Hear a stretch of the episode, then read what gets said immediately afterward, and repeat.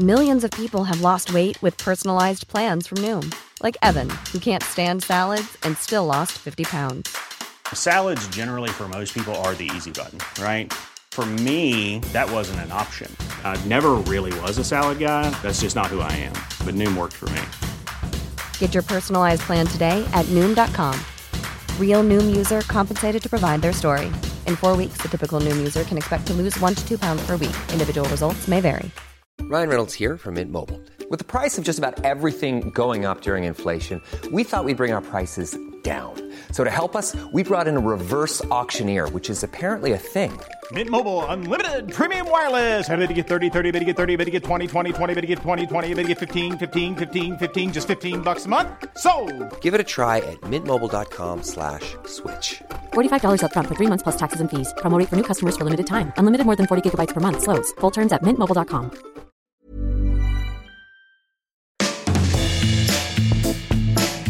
Hey everyone, welcome to the 297th episode of Just Shoot It, a podcast about filmmaking, screenwriting, and directing.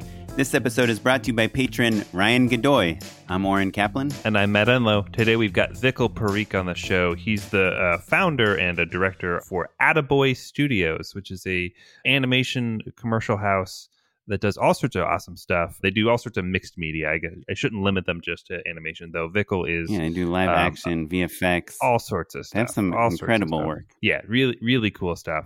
And he talks about being an entrepreneur. He talks about having a non-film background and and how that kind of was a foundation for him. He was an architect, and how that was a foundation, pun intended, for uh, his filmmaking career.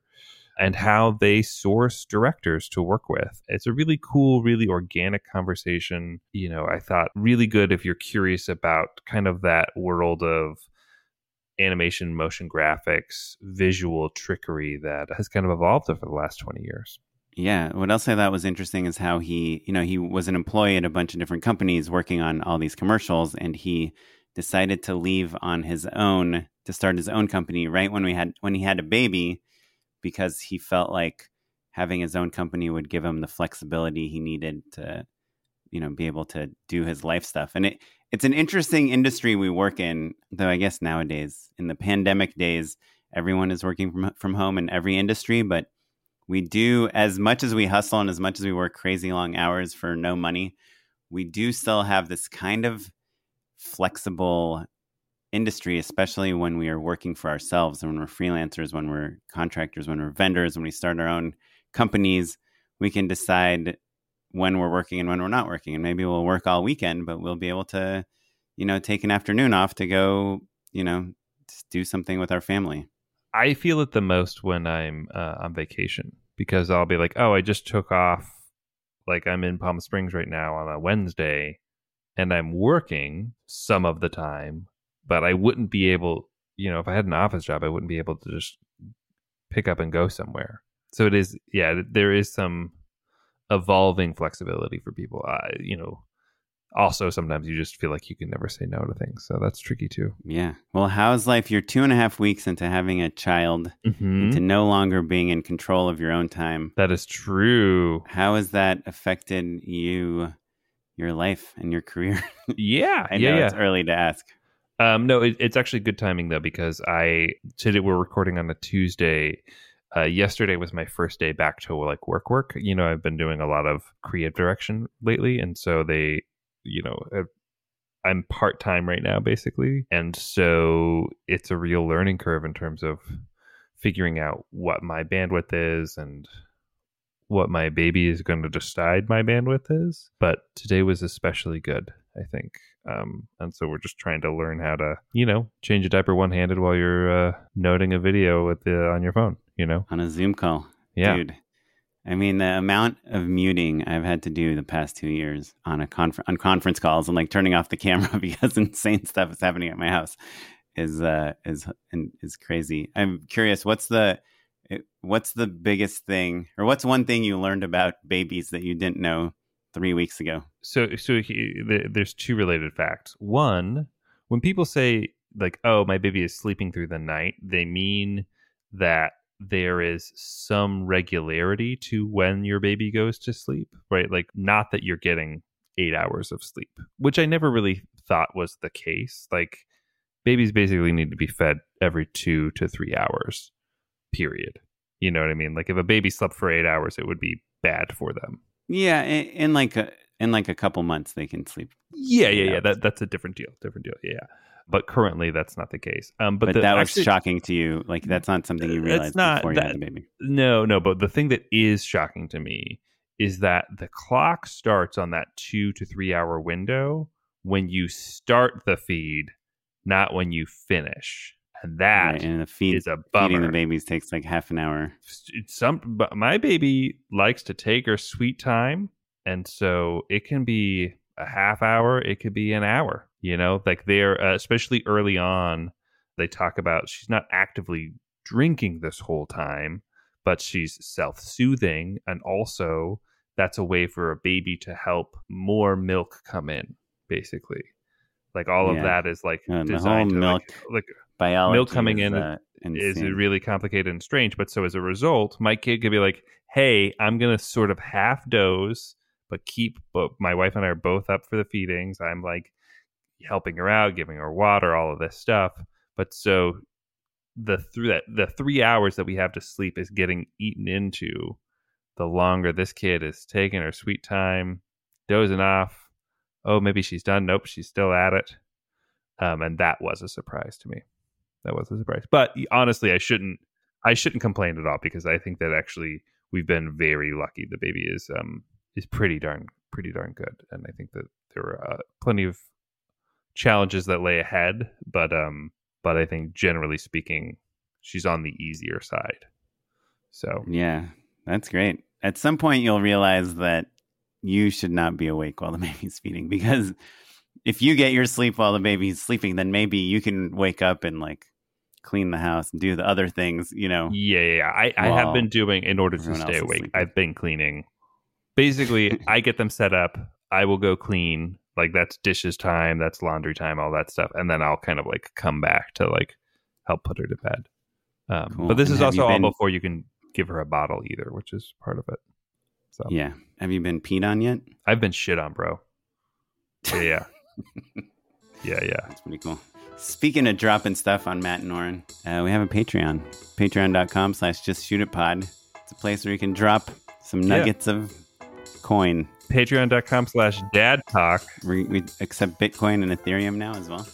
But yeah, $1 a month, $4, $10 gets you a Just Shoot It podcast hat. It's all the rage. All the rage. Uh, uh, by the way, I'm in Branson, Missouri today, and I went to the NRA Gun Museum. Oh my Um, god. They literally have like all these famous guns. They have the sniper rifle from. American Sniper. They have the, the gun from uh, Lone Survivor. So it made me feel as a Hollywood person more accepted in a, in this gun culture. But uh, it's uh, it's it's different than the Los Angeles culture Not, for sure. Not not my favorite. That is for sure. That's but uh, I will say, how did I get to guns? uh um, oh, oh I will say that the Just Shoot It hat that I wore there made me the most popular guy in the gun museum. Whoa. It makes me think about changing changing the name of the show actually. There's literally people in there with shirts that said, I will not comply, and like, you know, a lot of let's go, Brandon. Anyhow, all good. You can like or not like whatever you want. But what you should like is the Just Shoot It hat. $10 a month at Patreon, even just one month. It's a great deal. Patreon.com slash Just Shoot It Pod. Check it You've only got a We month appreciate it. left before we change our prices, everyone. Oh yeah, yeah. Cyber Monday, Cyber Cyber December. Cyber December. It's your last option, your last chance. Um, cool. Well, without further ado, here's potentially an ad and definitely Vikal Parikh.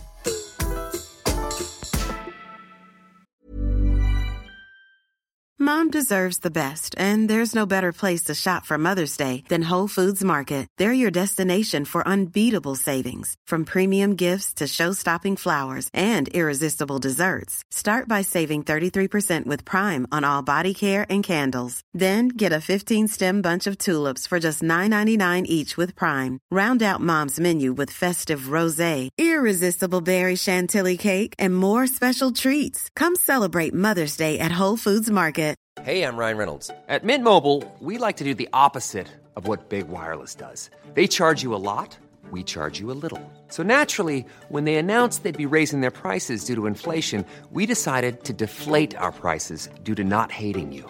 That's right. We're cutting the price of Mint Unlimited from $30 a month to just $15 a month. Give it a try at mintmobile.com slash switch. $45 upfront for three months plus taxes and fees. Promo for new customers for limited time. Unlimited more than 40 gigabytes per month. Slows. Full terms at mintmobile.com. Millions of people have lost weight with personalized plans from Noom, like Evan, who can't stand salads and still lost 50 pounds. Salads, generally, for most people, are the easy button, right? For me, that wasn't an option. I never really was a salad guy. That's just not who I am. But Noom worked for me. Get your personalized plan today at Noom.com. Real Noom user compensated to provide their story. In four weeks, the typical Noom user can expect to lose one to two pounds per week. Individual results may vary. Hi, I'm Daniel, founder of Pretty Litter. Cats and cat owners deserve better than any old fashioned litter. That's why I teamed up with scientists and veterinarians to create Pretty Litter. Its innovative crystal formula has superior odor control and weighs up to 80% less than clay litter. Pretty Litter even monitors health by changing colors to help detect early signs of potential illness. It's the world's smartest kitty litter. Go to prettylitter.com and use code ACAST for 20% off your first order and a free cat toy. Terms and conditions apply. See site for details. Hey, we're here with Vikal Parikh. Thanks for joining us from New York City. Attaboy, at Vikal. midnight. Attaboy. Hey guys, yeah, it's midnight. Uh, how's it going, guys? Um, I'm psyched uh, to be talking to you. Well, we're glad you can be here. So, tell us a little bit about what you do and your company, just to just to give a lay of the land. Yeah, uh, uh, I am uh, the executive creative director slash director at Attaboy, uh, founder. I started Attaboy, you know, nine years ago, nine and a half years ago, and it stemmed from the fact that I was, you know, too entrenched in a post production uh, facility for like five, six years, and you know, didn't really get an opportunity to explore the storytelling a- aspect of you know the short form commercials, like the thirty seconds, where we were just asked to like work on uh, visual effects or you know design or animation. So it was just like you know very piecemeal very con- like very broken down and you never got the full picture. And i always had an inkling that you know if we were to do this from the beginning this is how we would do it. So you know that was kind of like the foundation of where i wanted to take my career. And uh, we started doing that a little bit at Red Car that's where i you know i started and we started doing that. We you know sort of created an offshoot uh, called redhead where we were doing motion design and animation.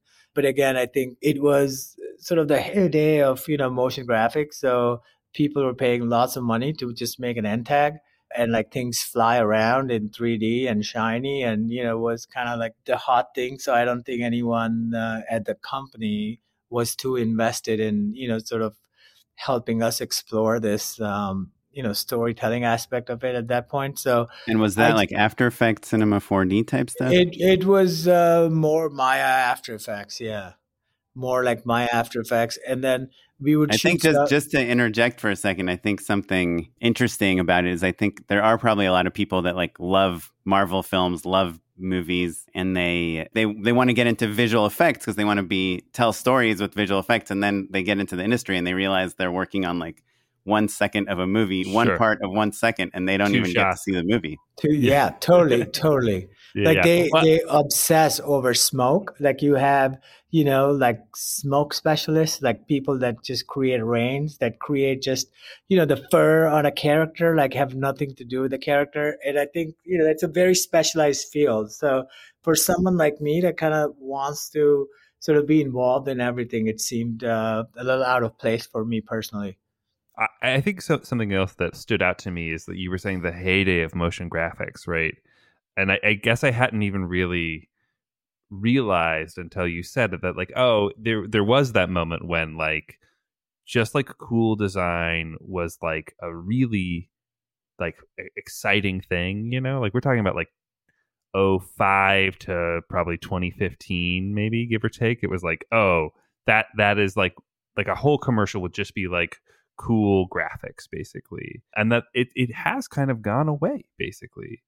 But like to your point of like oh like you know you grow up thinking I want to make movies and then all of a sudden you're just like making sure that the hair on this gorilla looks awesome similarly, you can be like, oh, I'm a designer, and all of a sudden you're just like making cool swirls for you know an apple commercial and that's like the top of the industry. That would be like the the brass ring basically right? So it's interesting to me that you had the self-awareness and the motivation to be like oh this isn't i've built out these skills but this isn't what i want to do. Yeah and i think you know a lot of it's uh so i'm not a very like a classical artist or filmmaker uh, per se. My background is bachelor in architecture. So I grew, you know, I uh, graduated being an architect. So you started in CAD basically, and then you were. I did. I did do. I did do CAD. Yeah, this was like in 1999. So CAD was, you know, very basic.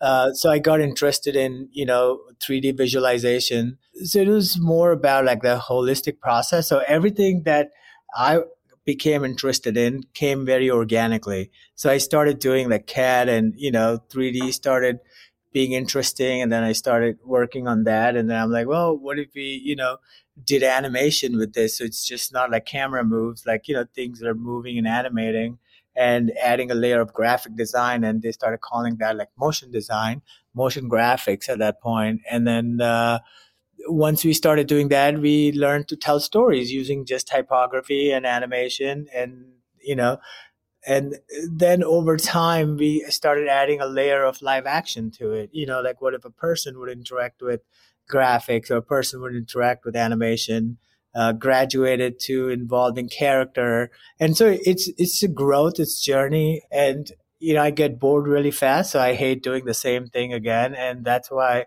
uh, you know, a lot of my work also is sort of all over the place. Like, you know, people are like, oh, I, you know, I'm a comedy director. I'm a, you know, visual effects director.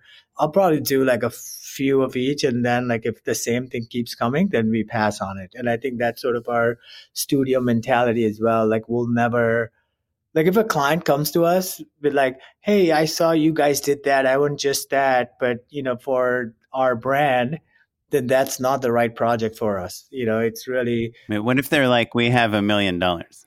You uh, still say that's not the right project for us? Uh, may, maybe uh, if they have a million dollars, I might do it. Uh, but it, mostly when people say that, they don't have that much money. you did it last time, uh, but uh, so you know when a brief comes in like that, then we usually you know ask them if they're open to other ideas, and you know a lot of times they are uh, you know sometimes they're not. They're like no this is perfect you know for our brand. And if they you know have a justification for it like why it's perfect then you know we might consider. But otherwise like just you don't want to be known as a studio that does the same thing over and over. And uh, you know we are sort of a small tight knit group. So you know we have a shorthand and we like to explore. We like to do different things. And everyone at the studio comes from you know different walks of life like someone's a photographer that got into animation there's a director you know that's they were like editors became directors and it's, it's just a very eclectic mix so for us just coming together to sort of achieve this uh, fun little exercise of creating commercial is an exploration itself. So we really enjoy what we do. You know, we are, and I'm sure most filmmakers really like the process of exploration more than actual execution because that's really what it is, you know, like exploring whether it's a technique style, color palette, you know, acting, whatever it is. Like I think you want to play. And I think that's that's really what we enjoy the most. So we keep jumping from one thing to the other. So at some point you were so you you wanted to do more storytelling. So you instead of getting a job as like a director somewhere, you started your own place. Yeah, pretty much. I you know uh, I also wanted some flexibility in my life, and I think at that point, like I was at a, at a point where you guys are. Like I had a newborn, and I needed that flexibility. My first you know baby, and uh, I was like maybe you know I worked really hard for those five six years to build what I was and then I was like, maybe either either a I take it easy, and two I always had this entrepreneurial itch that you know, what if I did it the way I wanted to do? And you know, my wife was on board, and she was like, yeah, now is the time to do it, you know. And so I did it, and you know, just like really good teammates and really good, you know, partners in crime, I think helped us shape us the way we are. You know, even if they're not with the company anymore, I think every single person has contributed to the way Attaboy has evolved into what we are right now. And I think uh, that's really, really important. Like we take a long time to get in bed with someone, like, you know, whether it's like hiring someone or, you know, hiring a director, I think, you know, we'll, we'll sort of take it easy. And, you know, unless it's like fully vetted, we're not going to get into a relationship. But, you know, once we do, we know it's the right thing for us both. And I think that's really helped us along the way. I, I want to uh, go back a little bit and, and talk about those early first steps of forming Attaboy because I think that that could be something that's really interesting, right? So you've got this body of work, you know, you've got the support of your family, you're motivated, right? And you have maybe a few people in mind that you like to work with. What's how do you book that first job? What what are those first tangible steps that you took to to found the company?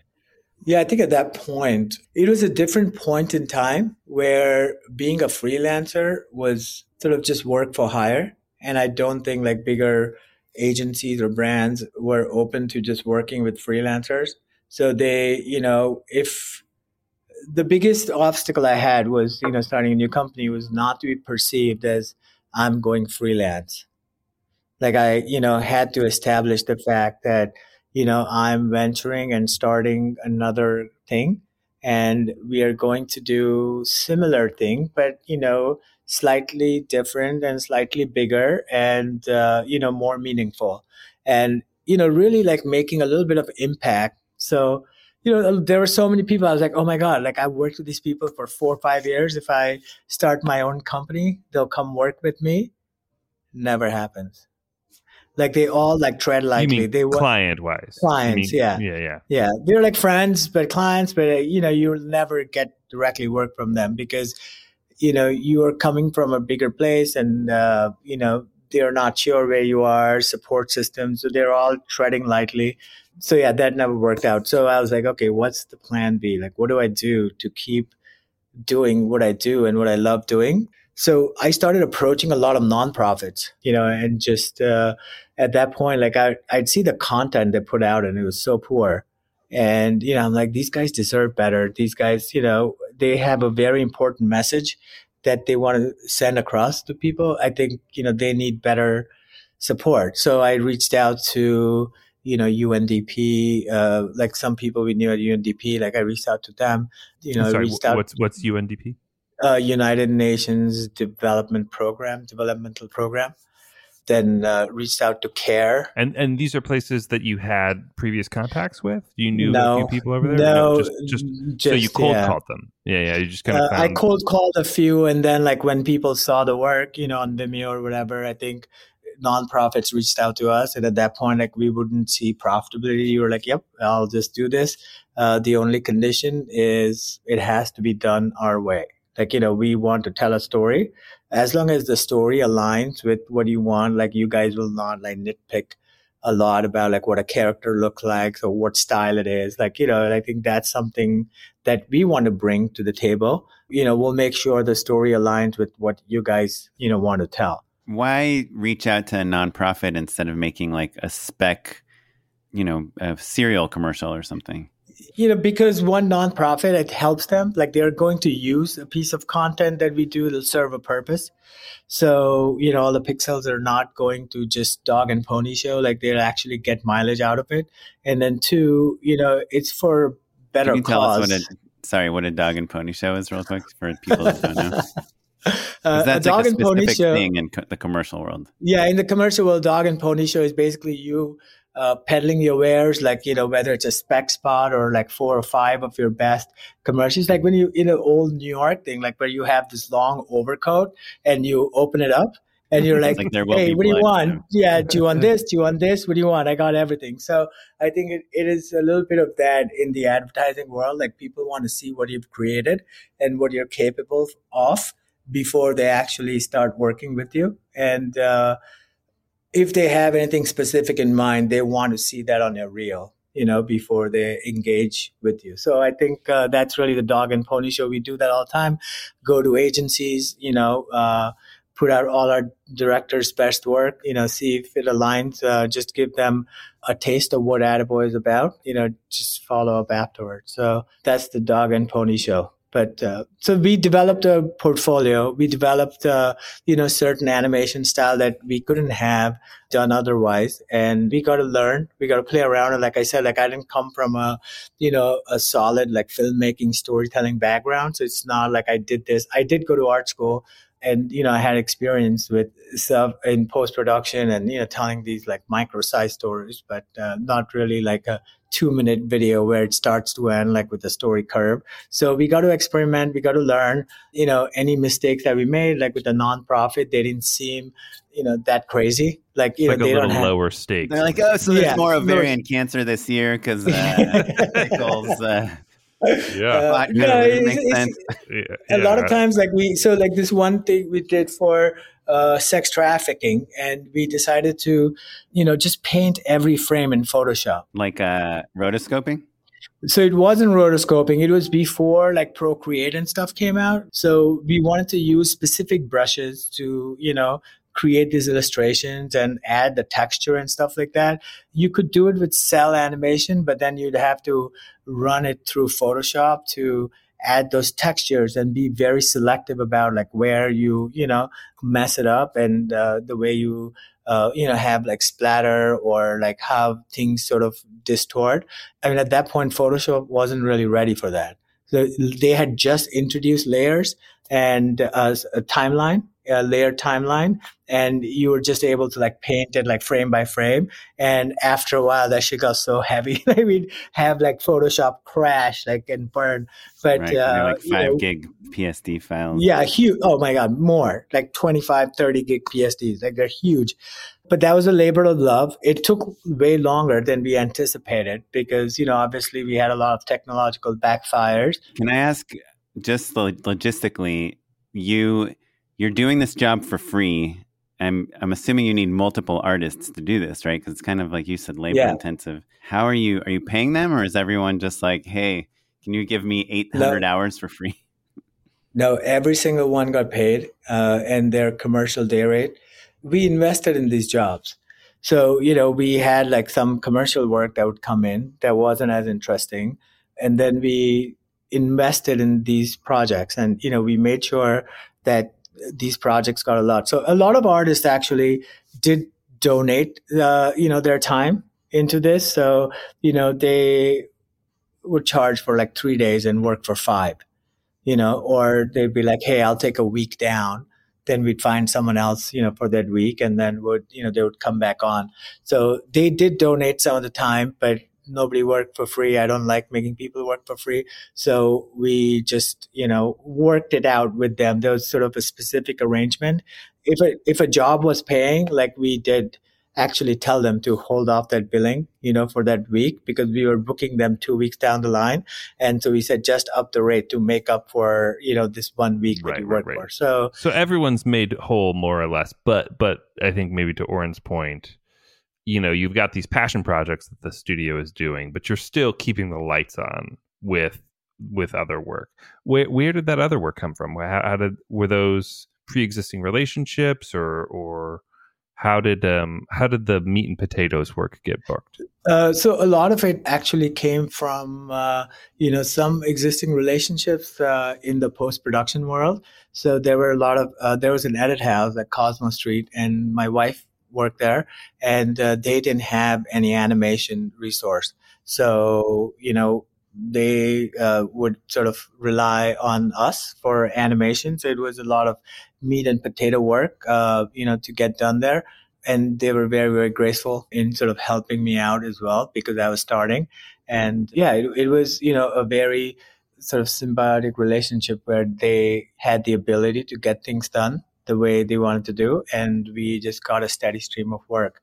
So that, that was the first two years that's really what kind of paid the bills and we used that to bolster our portfolio. And you know like because starting a company it, it's not like there's no shop front there's no like you know window so you don't really have to uh, it was a small space and this was the investment i did you know like these projects to build up a portfolio for the studio was the investment i was willing to make. So yeah i didn't get paid for the first nine months uh, but it's like the money goes back into the company you know but that that's really the joy and that's the you know entrepreneurial uh, spirit that you should go into when you're trying to start something up. Yeah i love that. I love that. What's interesting and noteworthy about that though is that i think there is a slight difference between asking someone to donate a little bit of time or cut their rate or something on say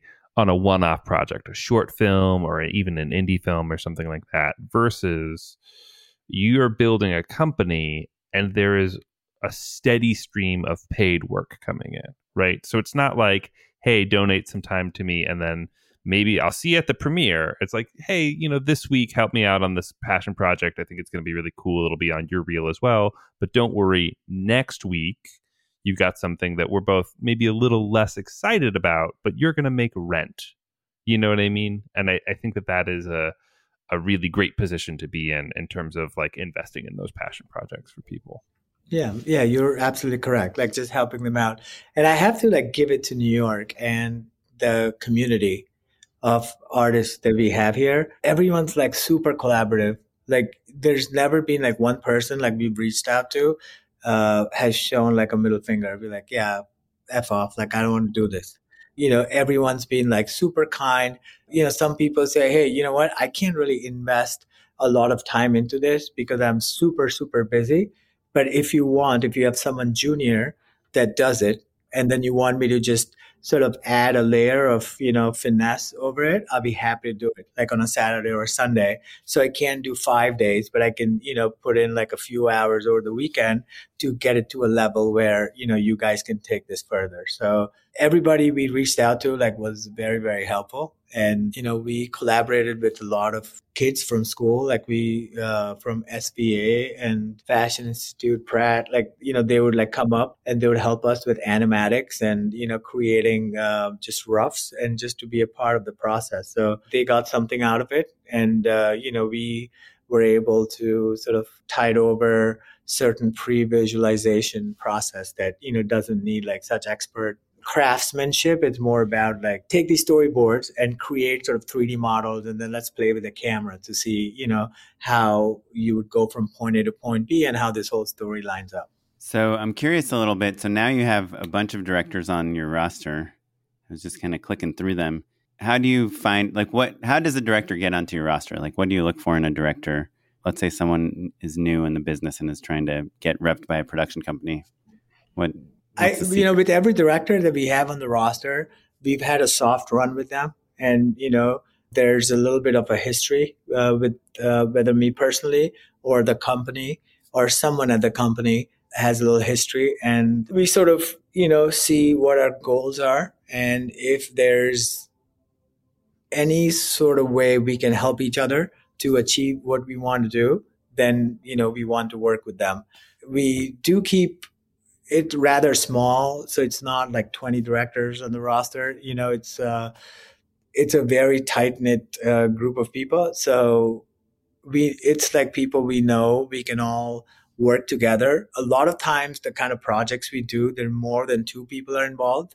So like you'd have one director, you know, doing like food, and the other person's doing the animation on it, or like lifestyle and food, or you know, stop motion or mixed media kind of stuff and then live action lifestyle stuff. So you have like multi-layered approach and each director has to work well with the other. And so there's no sort of uh, power struggle so to speak. And that's why you know we still sort of go with the company we don't call it attaboy production we are like attaboy studios you know we kind of work with that sort of studio mentality where everyone's coming together as a whole and working together as a team to achieve this sort of piece of cinematic excellence, as we call it. But yeah, you know, you know what I'm saying. Like it's two of you can, you know, talk about stuff and come to a common agreement.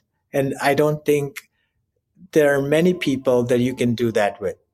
And I think it's just finding the right group of people that can work well with each other, where egos don't clash, uh, and it's more collaborative and you know it's more uh, fun. Yeah, I, I love all that stuff. I mean, I guess from like a director's standpoint, I am curious if there's any element of, hey, we need someone that work, has worked with kids, or we need someone that's good at comedy, or like we have a hole to fill, you know? Yeah. Like someone that's great at shooting cars, and like, hey, this person has really great cars on their reel, so we can use their reel to land this job. You know, we know that we'll get the animation on top of it. We just need someone that can prove that they can shoot cars is yeah like and so a lot of direct yeah a lot of directors like we start off as like a soft relationship like freelance directors. So a lot of them will start off saying okay we have a need. And even every now and then like we'll find a particular piece of work that needs to be done or a board that comes our way and you're like oh man i know this guy. He's got like kid like you just mentioned a kid he's got kids on his reels work with kids. So we approach him like, hey, you know, we have this job, work with us, and they're like, great, okay, we can work with you on this job. And they would direct, and you know, we do the other stuff, we'd produce it, and whether it's a loan out or the director is freelance or with another production company, I mean, you know, we'll like figure out arrangements. At the end of the day, everyone wants to make money and uh, everyone wants to support their talent. So, yeah, so we've done relationships like that. And a lot of those relationships have actually blossomed you know, into them being like, yeah, let's just keep working together. You know, like I like working with you guys. You know, like a first director signing, like Cordon or Cordy, as they call him. I've known him for like over a decade and a half. Like I've known him since he was like right out of NYU film school. You know, like he's very motivated, uh, very gung ho. And, so when I, you met him through him, like like through a common friend at, uh-huh. at Red Car, through a common friend. He, you know, he was doing this pilot for some TV show and they needed graphics. So I was there and they were like, Hey, will you do graphics? That was our first foray into it. And then we needed to shoot something and we were like, Oh man, who are we going to use to shoot this? And then he came to mind and he did it for us. And when I started Attaboy, you know, there were like multiple jobs we were pitching and we were like, Hey, do you want to do the live action portion of it? You know, you have a reel. That's great. So we put him up as a director. And, you know, over the course of two or three years, like we pitched so many jobs and worked on so many jobs together. You know, he was like, me, both of us were like, hey, you know what? I think it just makes more sense to like, you know, for you to like come work with us uh, full time as a director. I think we'll gain more, you know, out of it. And I think it's been a very great relationship. Like we are able to talk to each other like directors you know like like andrew he he's great with like people and food and you know things like that. But you know he's always like intrigued about like the vfx part of it or if there's any complicated like vfx wizardry with the shoot he, before he goes into it you know we'll have like a 30 minute conversation you know be like how would you do this? Here's my thought you know and then we would talk it through and you know it helps him you know it helps everyone. It helps me when i'm directing stuff. And uh, you know a lot of times like you direct like i don't do comedy but a lot of times there'll be like this sort of uh, what you call like a wink and a smile kind of uh, you know comedic performance. Like it's not really like comedy but there's like a you know and, mm-hmm. uh, and that to it yeah. yeah. and then i'd reach out to like a director uh, like cordy i'd be like hey you know i want to try to get this performance out of talent like you know what is it that i need to do or how do i approach that and like we just talk about it and it's it's just kind of like a fun exploration and everyone gets to you know read and see each other's treatments and uh, i gotta tell you like doing treatments is my favorite part like I know a lot of directors like hate it. Like I love doing treatment and I just because that's like the most raw thought process you put together for a project and uh, I love it before it gets destroyed. So you know we share we share each other's treatments. You know, look at it, be like, take a quick look at it. You know, this is due Monday. Here's where I am Friday evening, and you know we'll go through it and. Uh, play with it a little bit, you know, give suggestions uh, if need be, and uh, so that that's really. So to get back to your point, like it's someone that you can go out and have a drink with and chat. You know, that's the kind of directors we want to work with because you know that really leads to a more collaborative approach. And I think like a, at Attaboy, there's really no place for like a singular talent like you know, I think it's definitely Uh-huh. about It's- more it's- about collaboration. It's purely collaboration. I I love think that. it's I love it's funny when we talked to Sam from First Av Machine. That that was their same attitude, you know, which is like we got this is a collaboration, and I think it's because it's kind of this mixed media, you know, approach that you guys take. Like, there's going to be Yeah, the animation, there's gonna live likelihood that- action. Yeah, someone that's Yeah. going to do animation and understand VFX, all of those different disciplines in order to do something cutting edge.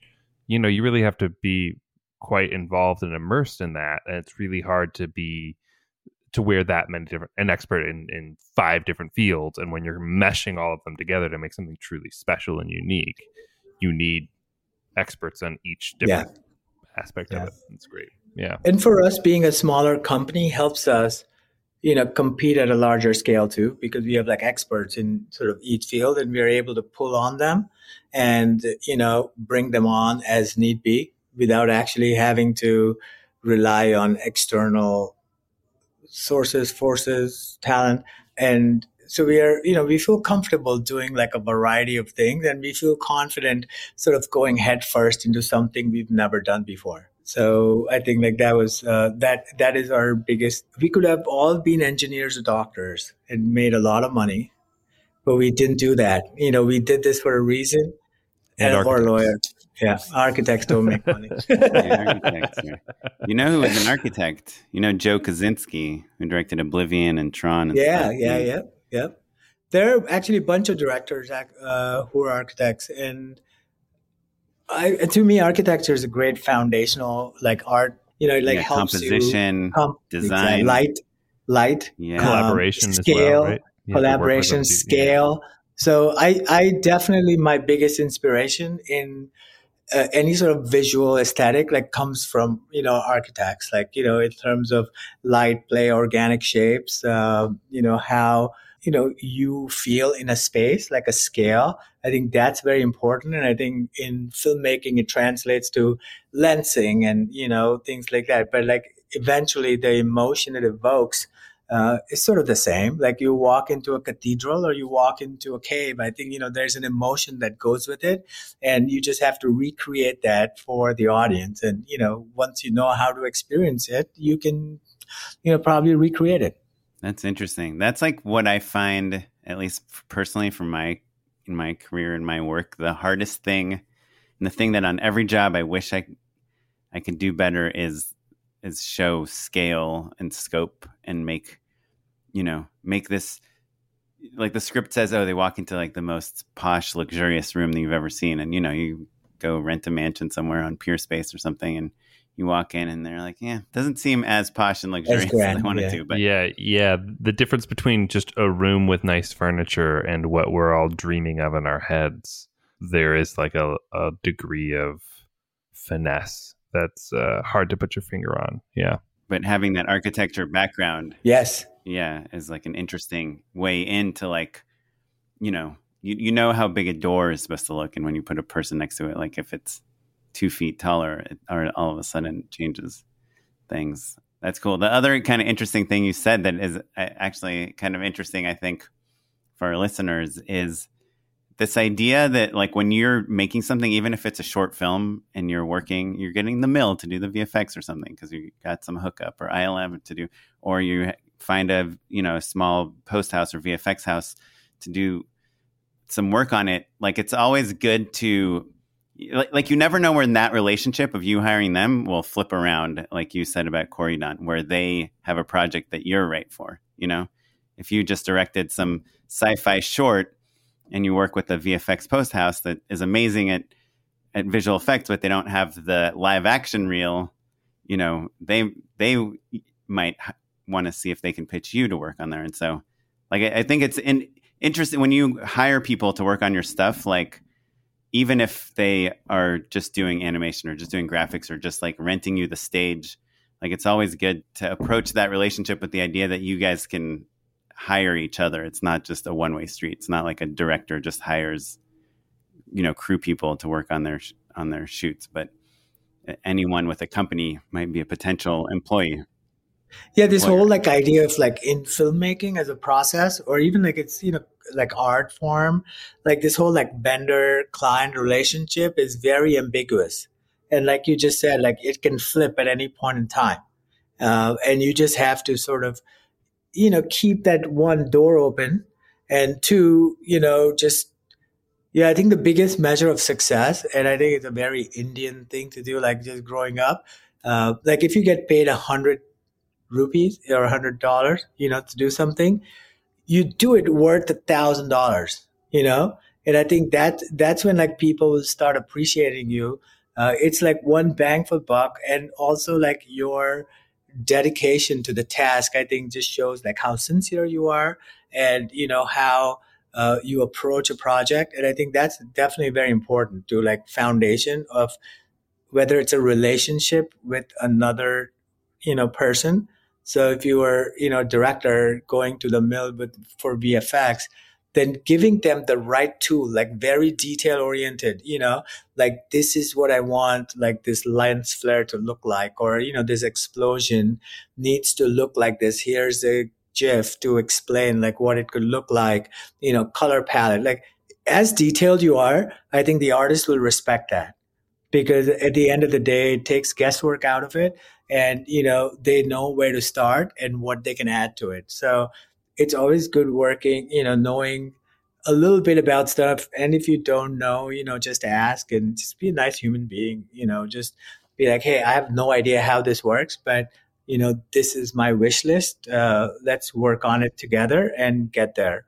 Well, so speaking of like guesswork and all that stuff, I'm curious your approach when you're directing. Like you have a, on your website a progressive commercial you did that looks like stop motion. I don't know if it really is stop motion or if it's CG. But how can you tell us a little bit about like that project specifically, Progressive Insurance? It, and so it's these tiny little people kind of building like a, and one of them they build like a big cake, multi-layered yeah. cake. Yeah. What does Progressive come to you with, and then what is your process to like make the treatment and win that job, and then actually execute it? So I think with with that job in particular, they wanted to create so it's for small business, right? And the goal of the commercial was that for small business, everything's a big task. So even for a bakery, you know, just like making cakes and selling, like is a big thing because they have to worry about so much logistics and things can fail. So the idea was that the thing they're making is oversized and it just feels huge and they're using this sort of heavy equipment to like make these like really delicate intricate designs on a cake, you know, for the bakery. So the bakery was one, and the other one was landscaping you know, for that, uh, initially they wanted to do stop motion. And I think stop motion just takes too much time. They didn't have the money to do it. And we didn't have the time to actually, you know, do stop motion. So did they come to you with like any images or visuals or anything? Uh, they came with certain examples of what it would look like. But, uh, you know, a lot of it actually came out of what we presented back to them. Uh, so yeah, they gave us like a board. That's what I was going to ask actually, because looking at those spots, they're so tactile. They're so um, they feel like stop motion, right? Yeah. Um, which I assume is probably you know you said that, that you know that it's CG, but like they had wanted stop motion, so I assume in the pitch you were like, "Don't worry, I've got a solution for how to make this feel stop motion and to give it a sense of scale and for everything to be miniature and to, to kind of play into all of the points that you were just making." but how do you illustrate that? How like you know it can't just be a promise i assume. Yeah. You know? So for that we found a lot of references and you know there are a lot of artists that you know work with these sort of uh, small characters and you know do this what you may call yeah like sort of like tilt live, shift sort of miniature uh, yeah it, it, no they basically they take a real like flower right and then they'll have like two miniature guys that carry it, and it's usually done for stills. And I think like Progressive also sort of used something like that as a still, you know, and they shot like a still campaign for that, but there was no like motion. So we just took it like, you know, a few steps further. They came to us with an example of what they thought looked good. And then so we came up with like, all right, here's a script and here's how we'll do. So for the pitch, what we initially did was some character design of what the characters could look like. They were definitely inspired. You know, one of our in-house artists, Ridvan, he actually uh, designed those characters to, you know, make them feel a little more like, you know, doughy and, you know, inspired by those toy soldiers, you know, the plastic uh, retro Mhm. toy soldiers. So or even like the Playmobil. the Playmobil, yeah, exactly. So like really basic. So the the character design, and then I thought like the best approach to get like a really good looking cake is to actually shoot a cake. Oh, So- interesting. So what we did was we created four. There's a behind the scenes for this entire project on the site too, but we created like four the cake in four different stages. So we did the base layer, you know, then we did two layers, then we did the full cake with some decorations, and then two cake, uh, and then all the layers with like some more decorations, and then we sort of did like a you know spiral camera move, and I think that was the biggest idea, like this corkscrew move that you start at the base, you know, and that's where you start all the work. So you start with the base and you go around the cake, and by the time you come up top, like the cake is fully made. So we had to, so stop motion sort of helped us, you know, make time feel ambiguous. Like, you know, of course, like if you're building this and intricate, like you have to show real time. So with this sort of stop frame animation, it felt natural that we could cut time. You know, some of it was like sped up, like you'll see, like some things are just like moving fast, some things are moving slow. So I think it's just like that corkscrew movement is something that we were able to sell through to the agency and then uh, we had to figure out how to do it. Uh, and then we worked with the you know uh, the prop uh, team that was actually very uh, great. They make wonderful styrofoam cake with fondant on top of it, made it like super ornate. And we just got to you know shoot it. We just had to shoot it fast because fondant melts, uh, you know, under lights. So we just had And to was like, it was it like some sort of mocap rig, or is it just kind of like No, it- matching things? Yeah, yeah. Like a so it motion was it was basically you know for the corkscrew you the cake was on a turntable and we just went up and down with a camera. You just So it did sort it of- as consistently as you could, and yeah and i think it all and it sort of matched up because there were edit points you know going up. So we did a pretty detailed animatic for that just using like a cg you know uh, layered cake and just to see where the characters would be and just the timing of each shot. So we were able to sort of guesstimate like all right this move has to be like 10 seconds of you know top to down so you break it down into like 3 second moves you know from one layer to the other to the other that that was our sort of guide and since no characters were you know moving we were able to speed or slow down the shot because there was no frame of reference right, right, right, right. I guess that's true. You get you get a little bit of latitude there. That's awesome. Well, cool. I, I know we should wrap this up soon. I guess just to kind of finish off, do you have any advice to new people that are trying to get that want to work on commercials and do, you know, kind of in the CG mixed media field, like how to get into it? Is it kind of like I mean, make you, your own stuff, you put it on email Instagram? Vico at uh, at Attaboy and uh, Yes, go work please. for free for a couple weeks. no don't even work for free just come i love to talk to you know be- i love talking i love talk to talk to people so you know if you guys want to feel free to publish my email address and have people reach out if they need help questions answers. But i just say like you know you get better with doing more. So just don't worry about failing. Just do. Just keep doing it. You know like render i Ju- yeah, just render it, just keyframe it, you know, just keep doing it and try different stuff. Be open to, you know, experimenting. Like your first piece of art is not going to be the best.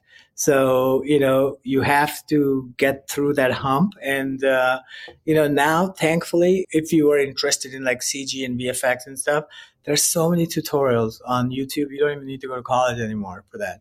Like you just like go to like YouTube University and learn everything you need to. I, I have a question actually. When you're hiring artists, do you care about where they went to school or are you just looking at their portfolio? Uh, definitely Like if, if, portfolio. some- if If somebody they came went in and was like, I just, I'm self taught. I went to YouTube University. Here's my portfolio. yeah, that's all that matters. Yeah. Yeah. But that's not to underestimate. Yeah. Like you went to SCAD, right? Not like the art fundamentals that you learn that sometimes are missing from some like YouTube University Yeah. portfolio. That's really the you know the storytelling and fil- the just that sort of filmmaking the basics that if you want to show something someone scarier, you look up and like you want to like make someone feel smaller, you look down. Like just like those basics, like are so basic for like filmmaking and just telling a good story within a certain amount of time. Like those kind of things are missing when you don't really get a formal education in like filmmaking or you know basic art and composition like you know it's just those kind of things are very hard to teach. A lot of youtube university will teach you you know the technological stuff. But i have to tell you the people that are teaching they have good sense of aesthetic. So if you just you know follow those tutorials you know it's kind of like burnt in your brain that all right this is good this is bad. You know this this color correction whatever of skin looking too blue is not good uh, it does you know looks uh, dead. So i don't know. I, I i feel like a lot of this is also acquired like knowledge. Uh, you know when you work on stuff work with other people you know every day like you know you work with different dps and you learn like certain techniques. You learn certain way to use natural light and you know i think it, it all happens. So just be willing to soak up as much you know as you can. And uh yeah keep, keep those tutorials are gold mine youtube is the best Cool. Is there a software that you should learn first? Blender? Blender, yeah, man. Like Blender, uh, SketchUp, like just get get your feet wet. You know, uh, they all have the same basics. To be really honest, like Cinema 4D and Maya and stuff a little more advanced, and you'll get there eventually. But you know, you need to feel comfortable within that space. And uh, I mean, if you're now, if you're starting now, like definitely get onto like Unreal Engine or Unity. You know, and uh, that that's really where everything is moving to. So no more rendering; everything's real time. Yeah, I, I, I love Cool. that you said SketchUp because that's the first time anyone has ever said that, and I find it to be Yeah. a little bit more approachable uh, from an interface perspective. Like like Blender is incredible, but it's just like you're constantly figuring out what the Hey, hot, no hotkeys are, and so like, if you're just if you're not Yeah. looking to be a true VFX artist, but you just want to be conversant, you know, you just want to know how to like move around in 3D space and model something, and know you know when you're talking to an artist, like a little bit about what they're going through.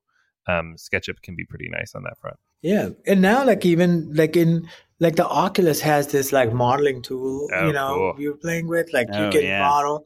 Like I mean, that kind of stuff were never there. Like when you know we were doing it. So I think now you have a lot access to like a lot more stuff.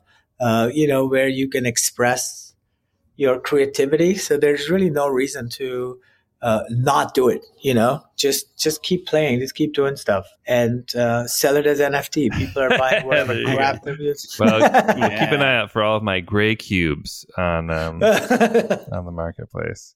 Go try to make a rectangle. Yeah, of we'll days, see. We'll see. Um, awesome, guys. Well, you like cubes better? They're just so easy. Um, well, Vikal, this has been great, man. Uh, do you have a few more minutes to hang out and uh, endorse with us? Yeah, sure. Unpaid endorsements.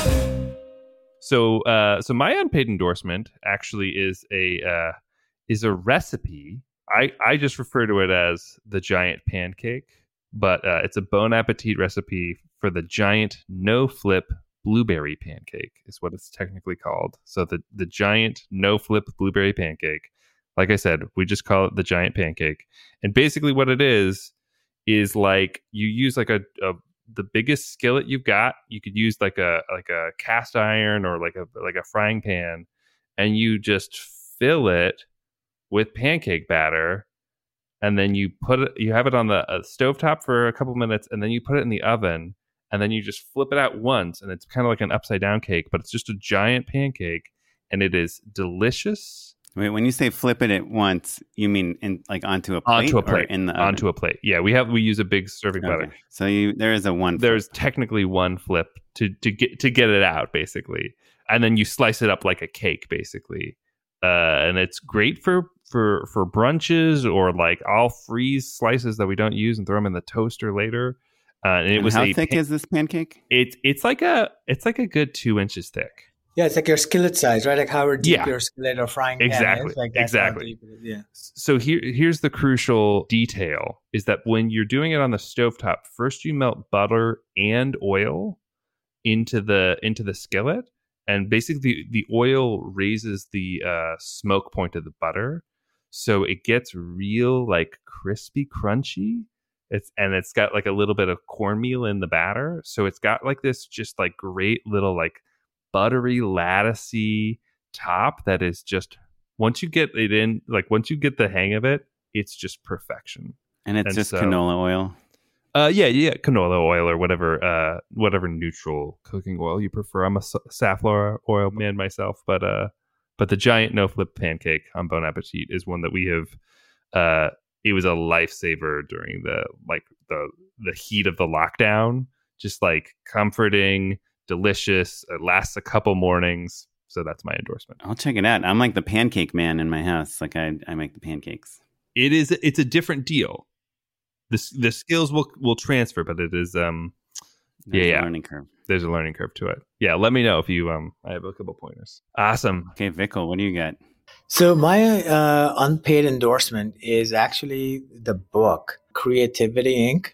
by Ed Catmull. It's basically the inner workings of Pixar and how you know they worked as a studio when they were small and how they grew big, and uh, you know this this all this talk that we've been talking about like collaboration and you know things like that like that just that book really lays it thick and it's it's a very good read uh audiobook or you know if you're reading whatever. I think it's definitely something people in this like industry should you know pay attention to Yeah, you are not the first person to endorse it. Yeah, I think Yeah. Oren, you did it once, and maybe another. It's oh a, you did a favorite among three Yes.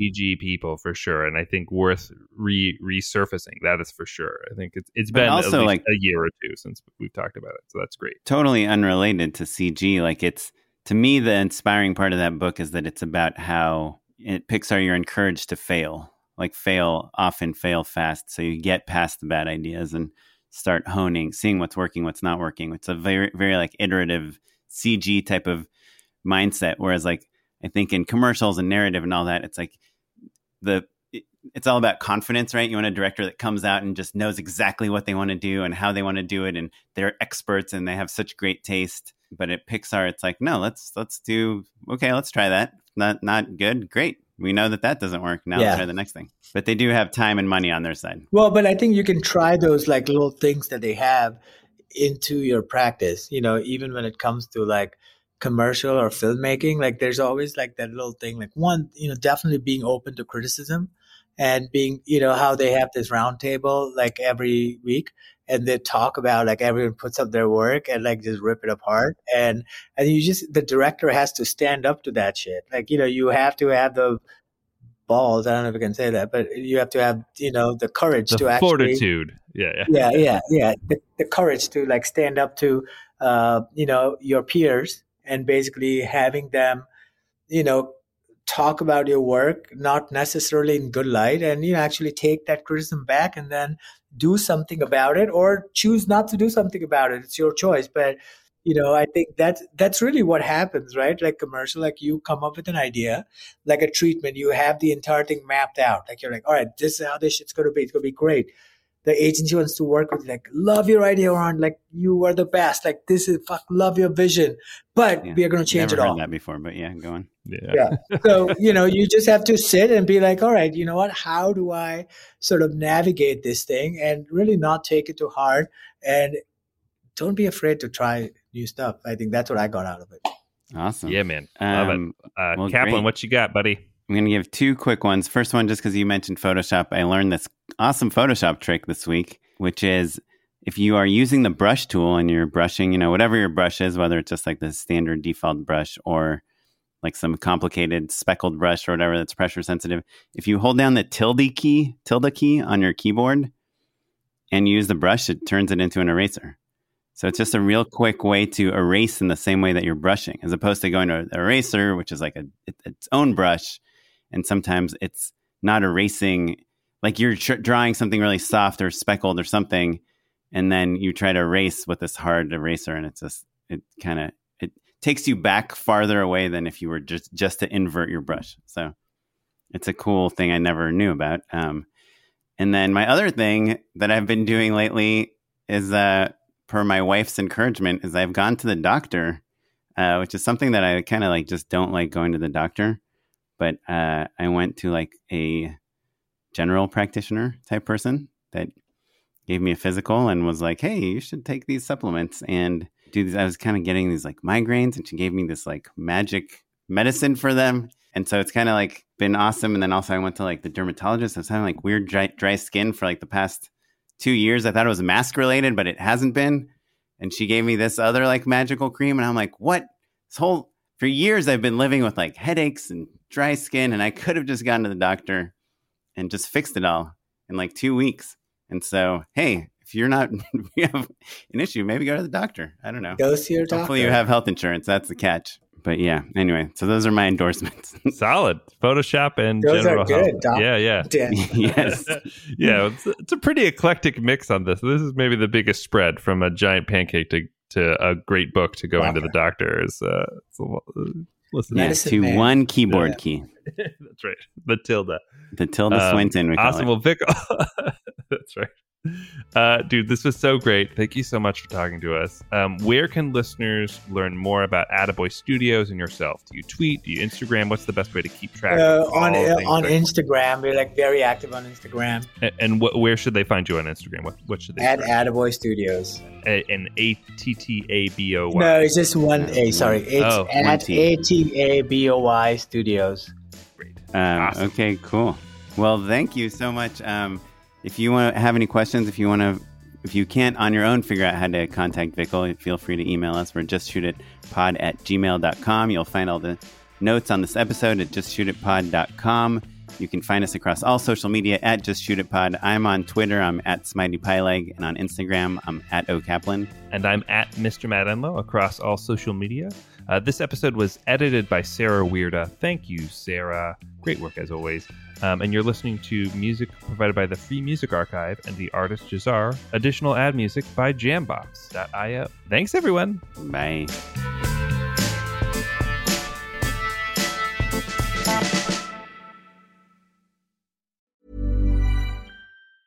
Planning for your next trip? Elevate your travel style with Quince. Quince has all the jet setting essentials you'll want for your next getaway, like European linen, premium luggage options, buttery soft Italian leather bags, and so much more. And is all priced at 50 to 80% less than similar brands. Plus, Quince only works with factories that use safe and ethical manufacturing practices.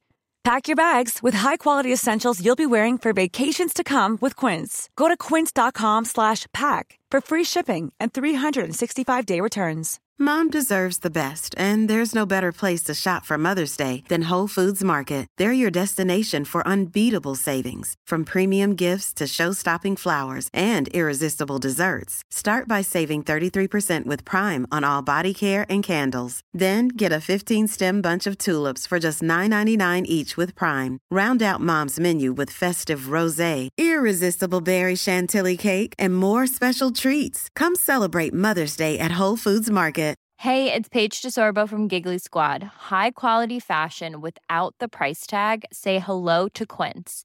I'm snagging high-end essentials like cozy cashmere sweaters, sleek leather jackets, fine jewelry, and so much more. With Quince being 50 to 80% less than similar brands. And they partner with factories that prioritize safe, ethical, and responsible manufacturing. I love that. Luxury quality within reach. Go to quince.com slash style to get free shipping and 365 day returns on your next order. Quince.com slash style.